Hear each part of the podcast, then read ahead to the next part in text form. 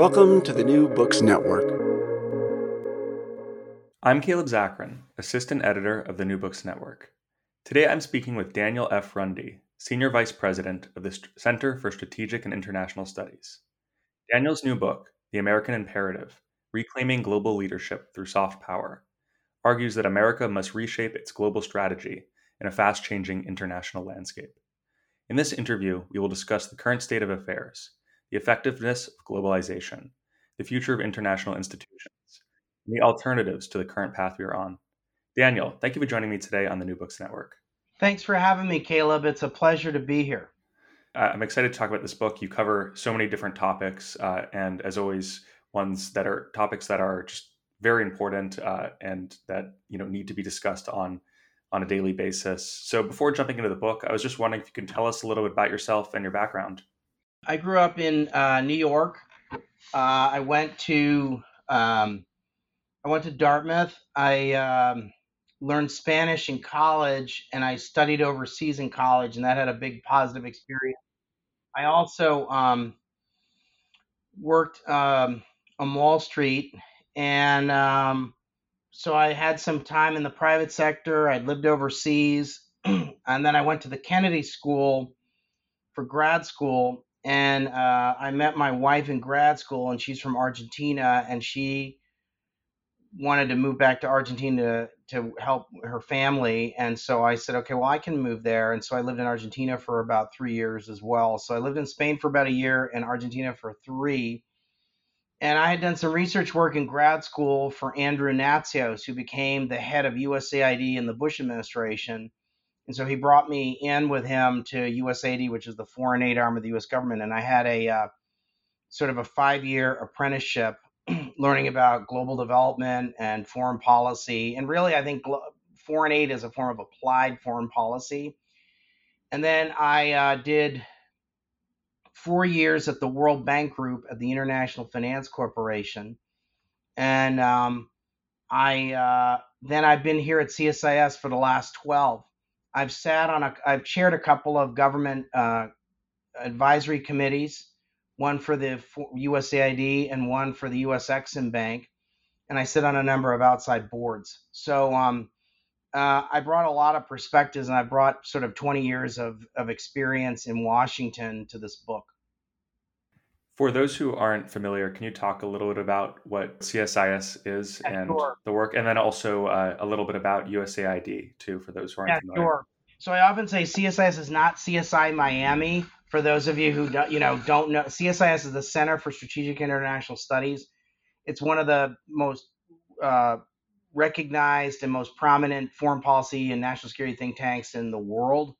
and I'm a senior person there, and um, I focus mainly on soft power related issues, I think is a way to describe sort of the things that I, I have a gravitational pull towards or an interest in. Uh, we've been around for over 60 years. We're bipartisan. And um, our board chair is uh, Tom Pritzker, who's the, and then our, our CEO is the former Deputy Secretary of Defense from the Clinton administration. So we have a, uh, you know, it's a very, um, it's been a, a very good place for me to work for the last 12 years and so we've had a good you know it's been a good it's been good. So um, and i think we're able to convene across the political spectrum and uh, we're very practical and interested in solving problems as opposed to you know doing stuff that's sort of ivory tower stuff. And uh, so yeah that's what csis is so very broadly, and, and we'll drill down into some of the more particular topics, but but why did you choose to write this book in particular? So I've been in Washington for 20 years. Uh, I have been interested in non-military forms of our power.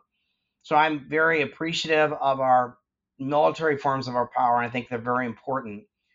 But as time has gone on, what I've observed and watched is that China has become a larger and larger force in the world, and in somewhat in partnership with a with a rogue uh, Russia, who's you know doing a whole ter- bunch of terrible things, including their illegal invasion of Ukraine, and they're both capable of filling voids that we leave.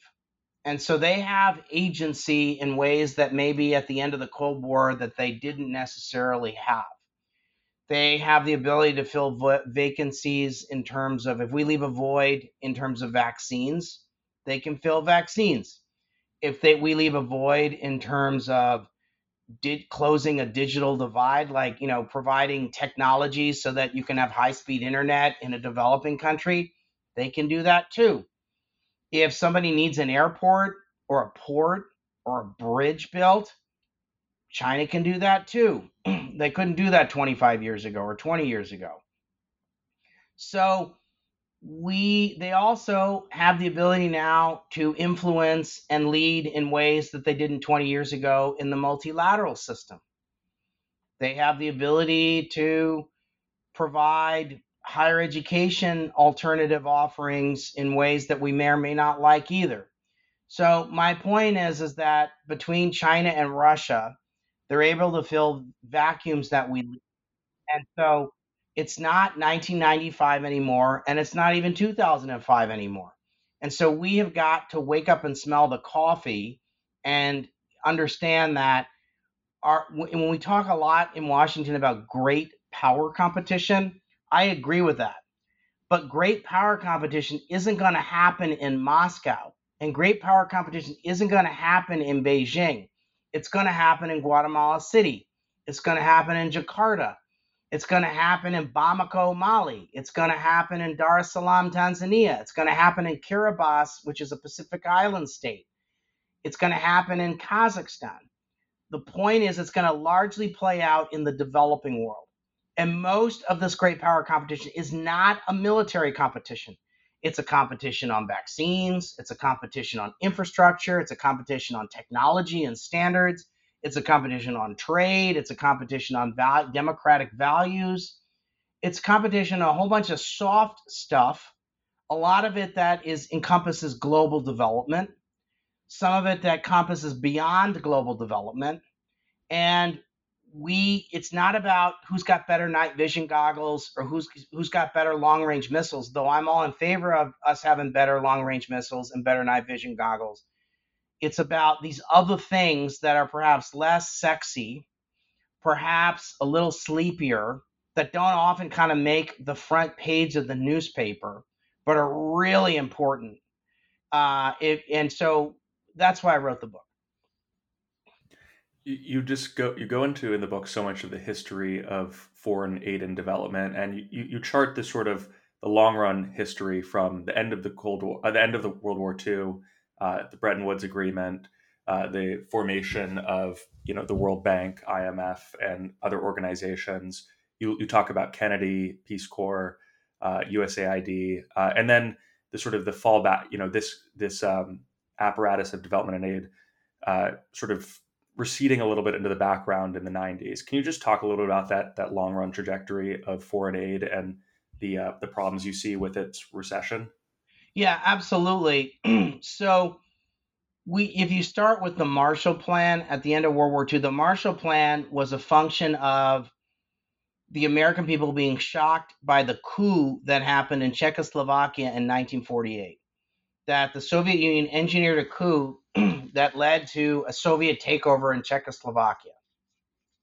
So we didn't get involved in Europe's reconstruction just out of the goodness of our heart we did it out of enlightened self interest and we saw it as directly linked to our own security and the security of our friends.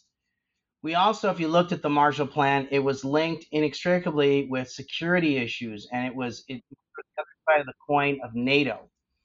So if you then fast forward 15 years to the early 1960s, there's a very important book, maybe 10 years to 1958, to the book, the publication of the book, The Ugly American there hasn't really been a book like The Ugly American written in, since uh, since 1958. And this book caused a revolution in thinking in Washington, and it showed that the U.S. was culturally insensitive, didn't have enough people out in developing countries, wasn't speaking to the hopes and aspirations of many people in the developing world, whereas communists in China and the Soviets were. And so John F. Kennedy read this book and he was appalled. He was so shocked. He bought 100 copies as a senator and sent 100 copies to every member of the US Senate. And as a result of the book, when he became president in 1961, did a series of things. He launched the Alliance for Progress, which was a big initiative in the Americas. He launched the Foreign Assistance Act of 1961, which was a reorganization of our foreign aid. He took a deep dive look at USIA, our public diplomacy. He set up the Peace Corps, and he also stood up the Green Berets, which were special forces that were out supposed to be out in the countryside working with local people. So it had a military component and had a series of soft components to it. So the Ugly American, there's a before and after the Ugly American in terms of our foreign aid. And so a lot of our assistance architecture was set up in 1961, and USAID was a big part of it, but there were other things as well. And that largely held until the end of the Cold War. And there were some adjustments at the end of the Cold War. And then um, there was, because of the collapse of the Soviet Union and the opening of kind of the, the, the captive nations of the Central and Eastern Europe, there were sort of adjustments made and additional areas of focus made. And some of that was a great success in terms of places like Poland or the Czech Republic or the Baltic states. These were all countries that were largely successful, countries that were able to transition from a to market democracies, if you will. Others, not so much. Then, if you fast forward 15 years, you had 9 11 happen. And that was also sort of another moment where there was a rethinking and how do we engage with uh, certain parts of the world, Afghanistan and Iraq. And I think the larger Afghan and Iraq wars created a sense of exhaustion in the country along with the financial crisis of 2008. And I think it was a bit of a crisis of confidence. And countries like China and a little bit Russia took advantage of this and there was a temptation in the United States to say we'd like to, you know, take a time out on global leadership. And there was a temptation to sort of step back a little bit. And China has been in the large part been filling a void that we've somewhat implicitly or explicitly left. So I wrote this book because I think that um, we're not going to like a world led by China and Russia. We're not going to want that. But that's a leadership is a choice. And so there's a series of things we need to do in various areas of the world where we need to step up our game. And so I wrote this book because I want to start a conversation about how we can step up our game as a country in the non military realm. Following up on that point, you say the rules of the game may not be perfect, but one thing is certain you would not like the rules as China would rewrite them. Can you talk a little bit about uh, what the rules are like now and how they might change in a China led order? the international system was built by the United States and its allies after World War II. There was something called the Bretton Woods Agreement, Bretton Woods institutions that set up the World Bank. It set up the International Monetary Fund, the IMF, and it's something set up something called the GATT, the General Agreement on Tariffs and Trade, which then morphed into something called the World Trade Organization, the WTO around the same time, the victors of World War II were called by Franklin Delano, Franklin Delano Roosevelt the United Nations. So the victors of World War II were called the United Nations.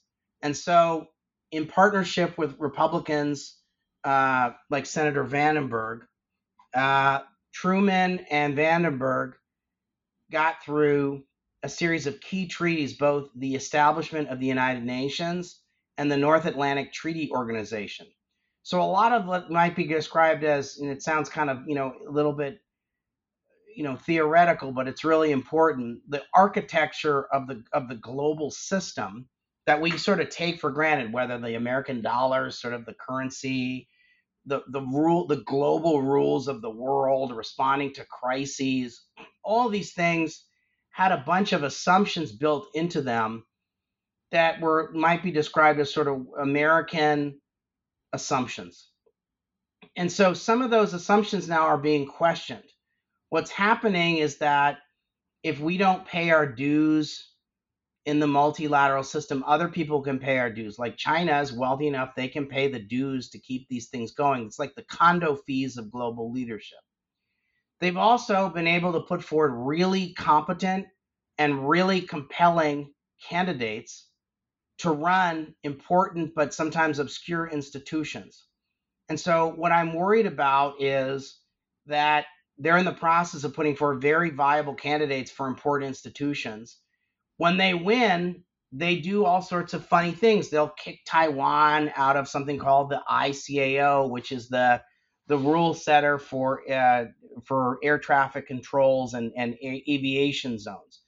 They there a very competent woman from Hong Kong was named the head of the WHO, and she kicked Taiwan out of the WHO. So you see things like that. There was an attempt by mainland China to put forward a very competent candidate to run something called the World Intellectual Property Organization. Well, that would have been a very bad thing for a whole bunch of reasons because they have a giant vault of all the world's intellectual property. And if you think that they that the Chinese Communist Party wasn't get their hands on that intellectual property, but we're, we're all fooling ourselves. So the Trump administration, to their credit, worked really hard, and I helped them do this to identify an alternate candidate to China who won the election. But what's happened is, is that mainland China is putting for really compelling, really good candidates. They have great diplomats. They're learn, they've learned how to play the international game than, uh, with rules that we set up and they're competitors. And so we don't you're not going to want someone from the Chinese Communist Party running the World Bank. We're not going to want someone from the Chinese Communist Party running the IMF. We're not going to want someone from the Chinese Communist Party running being Secretary General of the United Nations. If they want to be the, the Secretary General of the Global Tiddlywinks Association, that's fine. Or the, the Global Checkers and Chess Association, that's fine. But we don't want them controlling what might be described as the commanding heights of the international system that sets the rules, sets the standards, controls a lot of sensitive information, or, or controls large amounts of money. Those are things we're not going to want. These are systems we set up, we've paid for, but it requires us to work in partnership with our allies to do a better job of being a more more engaged steward. So what it means is we know we can't quit the United Nations. We can't stop paying our dues. There was a time in the mid 90s where some of my my brother and sister Republicans didn't want to pay the dues on UN agencies. Well, guess what? We can't afford to do that anymore. China is, and so we can't say stuff like, "Oh, we're going to quit the United Nations." That's very irresponsible and very dangerous. And if we do, rather, what we need to do is work within the system to the best we can. That doesn't mean we ought to give them a permission slip and we ought to, you know, you know, criticize the United Nations and try and fix it. But if, if they are much bigger presence in the multilateral system than even 10 years ago. And we have just got to be very cognizant of that and it's important to our security and our prosperity to get keep keep ahead of that. Something that you discuss at length in the beginning of the book is the 2021 military coup in myanmar uh, and how this experience observing this kind of led you to rethink some of your initial assumptions about global development and uh, it even seems inspired a lot of the ideas behind uh, this book that you then proffer later. So I was wondering if you could just talk about that coup, what you saw, and why it's a sort of important event for thinking about global development today. So Myanmar is a really interesting country.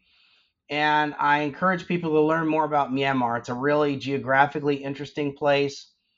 And uh, it's had a very uh, complicated history and it's a very ethnically diverse society. Uh, I'm going to, in very simplistic terms, describe it as follows that about 15 years ago, or maybe 10 years ago, 15 years ago, there was a sense both within the United States and within Myanmar that maybe that Myanmar didn't want to be a full-on vassal state of mainland China. They share a border with mainland China, and it was clear that even though it had a mili- the, the Myanmar had a military regime, that the Chinese Communist Party was perhaps taking advantage of the fact that Myanmar had nowhere else to turn. And so there were a series of problems, including a specific dam that was built that created a whole lot of headaches and problems in Myanmar. And there was a sense that the Chinese Communist Party was very disrespectful to the leadership in Myanmar. And it created an opening and an opportunity for the United States. And so, through a variety of important steps and efforts, um, there was a new engagement with Myanmar. Myanmar held elections, and had largely free and fair elections and began to kind of confront some of the kind of bottled up challenges that it had in its society. Unfortunately, even with all this effort, uh, there was a moment where Myanmar, um, the Myanmar military decided that they that the the democratic process was getting ahead of them, if I can put it that way, and they decided to clamp down again. And so, unfortunately, there's been a series of terrible, violent acts um, after a recent election in uh, in the last 24 months. And so, as a result, they've sort of clamped down again and returned, kind of turn, returned back to China. We'll have to see how long that lasts. But I would just say that the opening to Myanmar was really important because this was an it was clear that Myanmar does not want to be 100% dependent on mainland China. And it was clear that you know that you know there were many forces within Myanmar that didn't want to be under the thumb of a military regime. And but that Myanmar was going to have to figure out a way that its ethnically diverse society where varieties of peoples could live in Myanmar in a way that you know everyone felt respected and safe people talk often broadly about something called the liberal international order, uh, and I would say that that's you know something that that you give a lot of attention to. But uh, can you talk about what the liberal international order is uh, and uh, you know what you sort of see as its future, especially you know in the wake of I mean you know recording this uh, just a day after protests in Brazil uh, after a democratic election, so you know, broadly speaking, you know, what do you see as the as what's got happened in the liberal international order? What constitutes it, and uh, you know, how do you how do you think its growth and stature should be maintained? So, um, I described earlier there was this international system set up after World War II. We set up the United Nations system to try and deal with interstate conflicts. We set up NATO to provide uh, a, a, system of security guarantees for a number of countries. It's now about it's north of 30 countries or so in NATO. We, I think it's about 30. Don't hold me to it. We then um, set up the World Bank to deal with trying to deal with reconstruction of Europe, but also dealt with poverty issues in the rest of the world. We also set up um, the International Monetary Fund to deal with big macro financial crises. And we dealt with, we set up the General Agreement of Tariffs and Trade, later the World Trade Organization, to try and deal with issues of trade, which had been a big cause of the Great Depression in the 30s. So, all of that stuff I've just described, as well as I think a series of assumptions. One of the assumptions was the world, big countries would do their best to try and work out their differences through diplomacy and negotiation not annexing countries, and that the law of the jungle wouldn't wouldn't operate. And that required a little bit of the United States as a guarantor, as a security and economic guarantor for this thing to work, and also for somebody to pay for, like I described, the condo fees of global leadership. Someone's going to have to take on like an additional burden as the leader to make the system go, whether it's a security burden, a financial burden, a diplomatic burden, and even sometimes a trade burden. So um, I would argue that the you know the liberal international are still largely functions and it still largely exists. And so one of the reasons you've had such a strong negative reaction to Russia's illegal invasion of Ukraine is that there's been a sense that this was a terrible violation of a uh, of a set of assumptions and agreements, especially in a place like Europe, which had seen World War II happen. And so I think it's been particularly, and it was an assumption that if you were a developed country, you would you would follow by developed country rules. Maybe that would be a way to describe it. So the liberal international order is a little bit of an amorphous, fuzzy topic, but I would describe it as the series of institutions and a series of assumptions and rules supported by American security guarantees and Amer- and also but but also the United States looking to partners to burden share. So one of the things that I'm interested in is seeing countries develop and become rich enough that they can help us burden share with the existing system. And one of the things that was thought about over the last 40 years was the hope that if China became wealthy, it would become what was described as a responsible stakeholder in the existing system, the existing liberal international order. What's happened though, as China's become wealthier and more powerful, is they've not been really willing to operate as a responsible stakeholder in the liberal international order. Rather, they've wanted to either revisit, revise the liberal international order, or put forward an alternate system, or at least they've been tempted to try and create one. I think that they don't have enough resources on their own to ultimately succeed. And I think that if countries have a choice between working with the United States and the West and China, we have to enable an alternative. If we're not there, they'll go off with China. But if we're there, more often than not, I think over time they'll go with us. They don't know. I don't know any. I've been to 100 countries. I've been to a country here that says, "Gosh, I really would like to be a full-on vassal state of the Chinese Communist Party." I haven't seen, met anybody that's like, "Oh, sign me up for that." In your book, uh, in your discussion of China, you you talk about the rapid growth that China has seen in the last 30 years. Uh, you talk about the you know the economic development that has occurred in, in special economic zones there, uh, and trade with the U.S. and China, uh, and you know I suppose I'm wondering you know to what extent has China's current position or growth uh, been because of internal policies uh, in China, or just due to to trade with the U.S. Uh, and with other countries, and you know can China uh, live without us? I suppose uh, or are they? Do we have a you know maybe a better uh, hand to play with them? You know, in potentially creating a better order than the one that we had with the relationship that we had with the Soviet Union during the Cold War. So, I would very much like us not to get into a shooting war with mainland China. Uh, I don't know.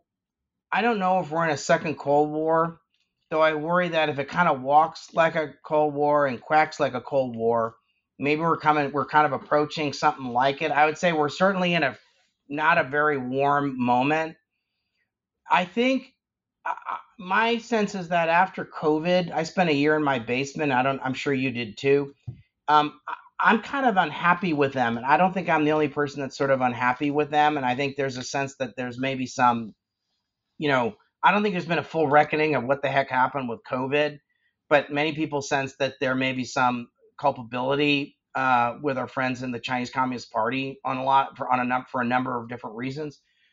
but my takeaway was I think the way I think about it is we ought to go from an economic relationship with China that's in fifth gear to more like third gear or second gear is how I think about it. Or maybe it's like if you had an amicable divorce and I brought my new spouse and China brought their new spouse to Thanksgiving and we could have a blended family holiday photo for the card and maybe we could even sit together and watch our kid graduate from high school like i think that's sort of what we ought to be aiming for i just think if you threaten to cut off my pills and my ventilators like they did those are grounds for divorce so i'd like us to have a, a different kind of a relationship with mainland china and i think many people i think what i think you can say is both with the trump administration and the biden administration there is now a consensus in washington that we need to have a we need to downshift our relationship with mainland China. We shouldn't be zero.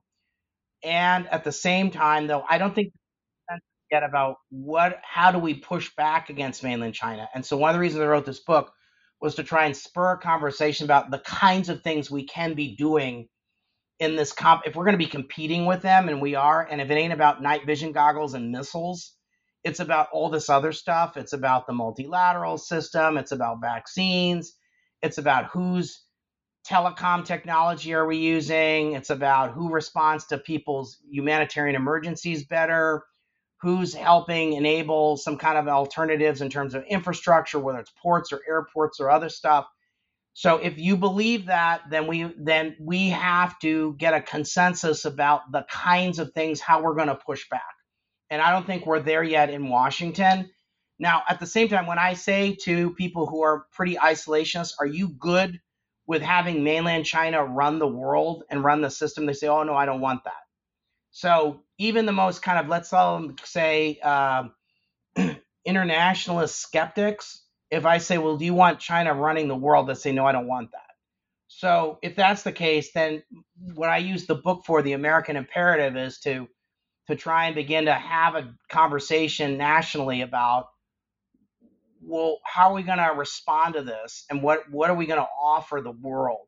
Because I think we ought to go back to the drawing board on all the things we were talking about earlier about some of the, the, the kinds of things that we do hasn't really been updated since the Cold War. And I would argue if we're in this new era, whatever you want to call it, a second Cold War or a, I don't know, a mini ice, mini, mini something, whatever you want to call it, uh, a mini frosty moment with, with, with mainland China and Russia, then I think we ought to go back to the drawing board and rethink how we approach these things.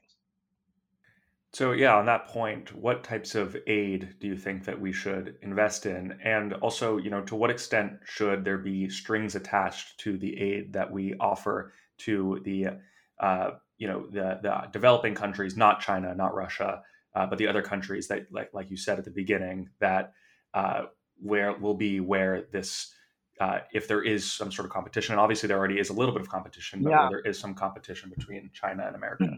So I just would start with vaccines. They stole a march on us. They were exporting really crappy vaccines, but we were. If you have an option in a developing country between a crappy COVID vaccine and no vaccine, guess what? You're taking the crappy Russian or the crappy mainland Chinese vaccine. And you know what? The mainland Chinese were using that as a weapon. It's called vaccine diplomacy. So they were going to countries in Central America saying, well, if you recognize us, mainland China, instead of Taiwan, we'll give you vaccines. And so, and then these countries that are recognizing Taiwan called us and said, hey, can you get us some vaccines? Said, hey, take a number. We'll get to you in six months. Well, guess what? You know, that's not an answer. So sometimes it's about being a little bit more responsive and answering the mail because they can do this now. This isn't 20 years ago where we kind of kind of they get to kind of wait for us expectantly until we tell them what you know we we're going to have to kind of be a little bit more dynamic i think in how we engage second let's just use the digital stuff right now you know huawei zte and alipay as a group have a cost competitive quality solution so i spent a week a year in my basement you spent a year in your basement guess what everybody spent a year in their basement all over the world high speed internet is now the new electricity. And whether you're in rural Maryland, you're in Moldova, you're in Mali or Malaysia, you're going to close the what's called the digital divide. You're going to get high speed internet. And so guess what? The the best offer unfortunately on hand right now is a Chinese offer. We are not going to want the digital rails of the future of developing countries controlled by the Chinese Communist Party. We're not going to want it. They're going to collect all sorts of data. This gets a big uh, spy bonanza for them, and it has all sorts of economic opportunities for them. What we want is to enable a consortium of Western companies and technologies over time to be technology and price and quality competitive with that. I don't know exactly what that looks like, but I can tell you we need to do that. So that's the second thing. The third thing is China has become much better about long term education and training. We educated two generations of economists and public health professionals and doctors and urban planners, a lot of it with American foreign aid. You know, the long the education landscape has changed. The world's a wealthier place. There's a lot more agency, but there's still a role for us to use some of our monies for long-term training and education. There are mainland China is sending tens of thousands, if not hundreds of thousands of people in the developing world who are the elites, who are going to be the future prime ministers and the future econ ministers and the future central bank presidents and the future CEOs of countries like Indonesia or Kazakhstan or Angola or Tanzania or Guatemala. All these folks are going to be going to mainland China. We're not going to like it because what happens is if you go one or two years of schooling in Beijing, guess what? your friends on your speed dial are in from Beijing, not from Iowa or Boston. What you want is we want people in the developing world to have Boston on their speed dial, not Beijing on their speed dial. So that means we have to think differently about our long term training and education.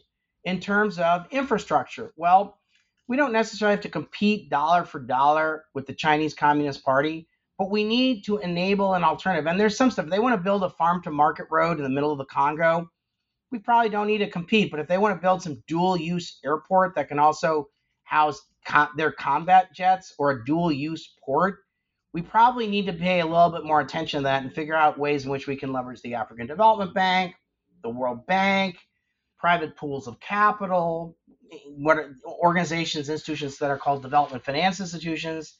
We got to be more strategic about how we use our foreign aid because we ought to enable an alternative. We do not want to have 50 ports in Africa controlled by the Chinese Communist Party. We're not going to want all the oh and oh. And by the way, with the carbon transition coming, decarbonization doesn't mean dematerialization. We're going to have to mine multiples of whatever we're mining right now.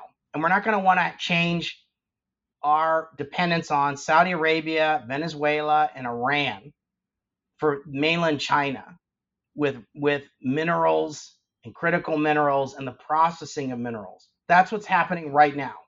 So we're going to have to think differently about mining and minerals in a different and strategic way. And we're going to have to use our soft power to think about that as well. So those are just some examples.